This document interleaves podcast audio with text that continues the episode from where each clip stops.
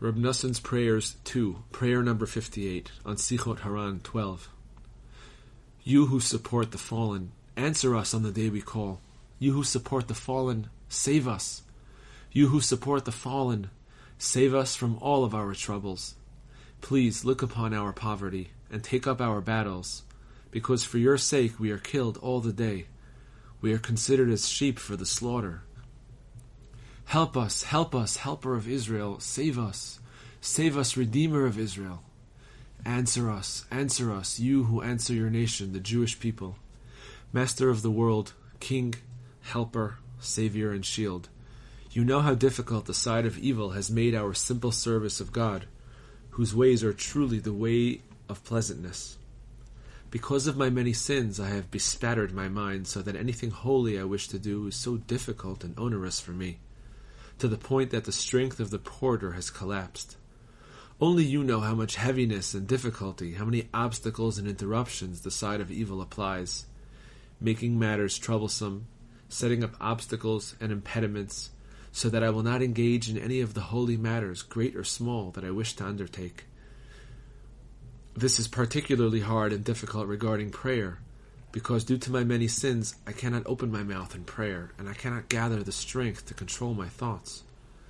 My thoughts wander into words of vanity, into evil foreign ideas, into desires and fantasies, into so many extraneous types of thought not at all related to my words of prayer. My thoughts are deeply separated from my words, so that for the most part I have no idea what I'm saying. Woe to me! Woe to me! What shall I say? How shall I speak? How can I justify myself?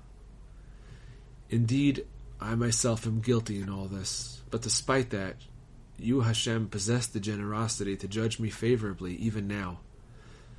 I have been seized so strongly by extraneous thoughts that it is hard for me to resist them throughout the day, and in particular during prayer, when they rise against me to the length and breadth. All types of confusion, foolishness, and turmoil come constantly into my mind, and my heart and mind hear them particularly at the time of prayer. What shall a creature as lowly as myself, as weak as I am, more confused than a drunkard, do? Woe, woe, woe, woe, woe, woe. What shall I say? How shall I speak? How can I justify myself? God has discovered my sin praying with full intent.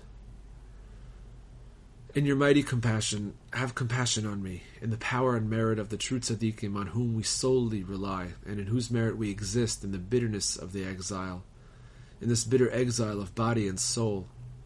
Help me from now on, at any rate, so that throughout the day, and in particular at times of prayer, I will overcome all of the foreign thoughts that come to confuse me. May I not turn my heart to them at all Instead, may I invest all of the thoughts in my heart and mind into my words of prayer. May I connect my thoughts to the words of prayer with a firm and strong bond. You who are filled with compassion, help me so that I, I will invest all of my powers into, my, into the words of prayer and totally dedicate my soul and body when I pray. May my prayer not be like a burden on me, heaven forbid. May I toil with all of my strength and with every sword of true counsel to truly pray to you.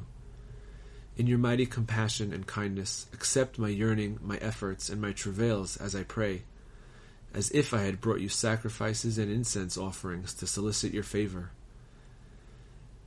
Help me and save me, strengthen me and bolster me constantly, so that I will pray to you with the true intent of my heart with the joy and goodness of my heart, without any crookedness in my heart at all. You who are filled with compassion, have compassion on me. May my hardships not be unimportant to you. See my affliction and my toil, and forgive all my transgressions. For you crushed us in a place of serpents and covered us with the shadow of death. If we forgot the name of our God and spread our hands to a foreign God, will God not investigate? He knows the secrets of the heart. For your sake we are killed all the day. We are considered as sheep for the slaughter. In your vast compassion, have pity on me and accept my few difficulties, efforts, and hardships as I strive to be in accordance with your will, as though I were wearing myself out and troubling myself properly.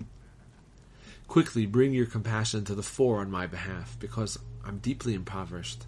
Please look at my hardships and not my transgressions. Please turn to my depressed spirit and gaze at my broken heartedness. Accept my few difficulties and my efforts and troubles in doing your will, as though I had offered sacrifices on your altar to gain your favor. For I am flesh and blood, and quarried from clay, and my evil inclination pursues me from my birth, as the partridge hunts in the mountains. Woe to me because of my evil inclination! Woe to me before my Maker if you do not act for your sake. Unless you take your wrath and anger away from me, there is no point in my attempting any deeds. I will hope in God. I will address his countenance. I will ask him for a response that will make it possible for me to begin to pray properly, with complete focus, to control my thoughts, particularly when I pray, so that my prayer will not go astray. May I not experience any extraneous thoughts that are unrelated to my words of prayer. Instead, may my thoughts be connected to my words of prayer with a firm and strong bond, and may you accept my prayer favorably. My God, open my lips, and my mouth will speak your praise. For you do not desire an offering, or I would give it. You do not wish a burnt offering. The sacrifices of God are a broken spirit. God, you will not despise a broken and crushed heart. He has neither despised nor abhorred the cry of the poor, nor has he hidden his countenance from him, and when he cried out to him, he listened. May the words of my mouth and the meditation of my heart be pleasing before you, Hashem, my rock and my redeemer. Amen.